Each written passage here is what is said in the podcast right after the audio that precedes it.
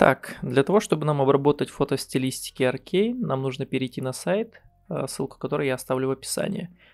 Нажимаем сюда, Drop Image Here, и выбираем наше изображение.